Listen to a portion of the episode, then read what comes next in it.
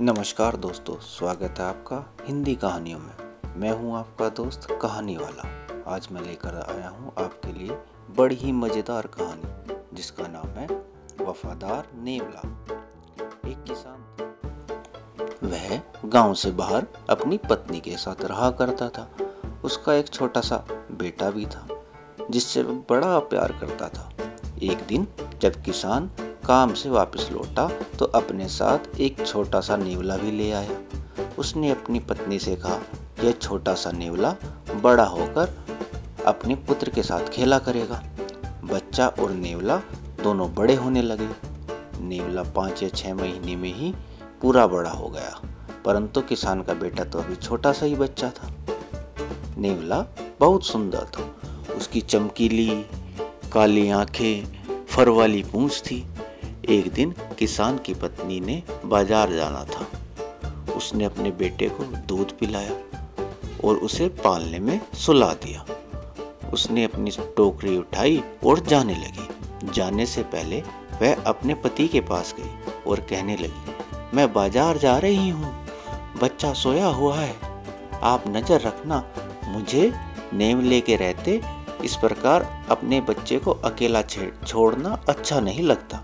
किसान बोला, तुम तो बिना बात के ही परेशान होती हो। यह नेवला बड़ा अच्छा है। और किसान ने कहा कि यह नेवला तो हमारे बेटे का अपने छोटे भाई की तरह ख्याल रखता है। यह सुनकर किसान की पत्नी बाज़ार चली गई। किसान को कोई काम तो था नहीं तो वह घूमने फिरने के लिए बाहर निकल गया। रास्ते में उसे उसके कुछ दोस्त मिल गए। उनसे बात करने के कारण वह जल्दी घर नहीं आ पाया। किसान की पत्नी सामान से भरी टोकरी लेकर घर पहुँची। नेवला घर के बाहर बैठा हुआ था, जैसे वह उनका ही इंतज़ार कर रहा हो।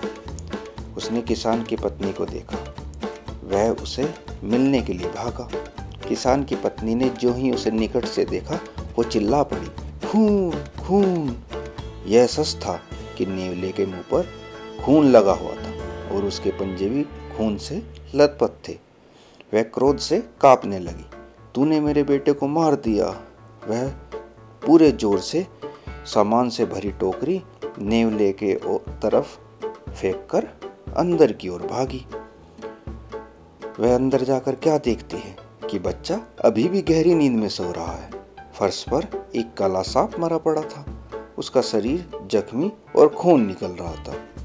अब किसान की पत्नी को समझ आ चुका था कि उसने क्या गलती की है। वह बाहर की ओर भागी। वह नेवले को आवाज़ दे रही थी। वह रोने लगी। तुमने सांप को मार दिया, मेरे बेटे को बचा लिया। तुमने सांप को मार दिया, मेरे बेटे को बचा लिया। पर नेवला तो अचेत अवस्था में पड़ा हुआ था। वह कोई आवाज़ नहीं कर रहा था। टोकरी उसके सिर पर लगी थी और सिर पर लगने के कारण नेवला वहीं पर मर चुका था। किसान की पत्नी को बहुत दुख हुआ और उसने सोचा कि उसने जल्दबाजी में कितना बड़ा अनर्थ कर दिया। तो इस तरीके से बच्चों, किसान की पत्नी को अपने किए पर बड़ा पछतावा हुआ। और बच्चों, इस कहानी से हमें यह शिक्षा मिलती है कि कोई भी कार्य हमें सोचे समझे, सोच समझ के साथ पूरा करना चाहिए। किसी भी कार्य को जल्दबाजी में नहीं करना चाहिए। तो दोस्तों, मुझे उम्मीद है कि आपको ये कहानी पसंद आई होगी।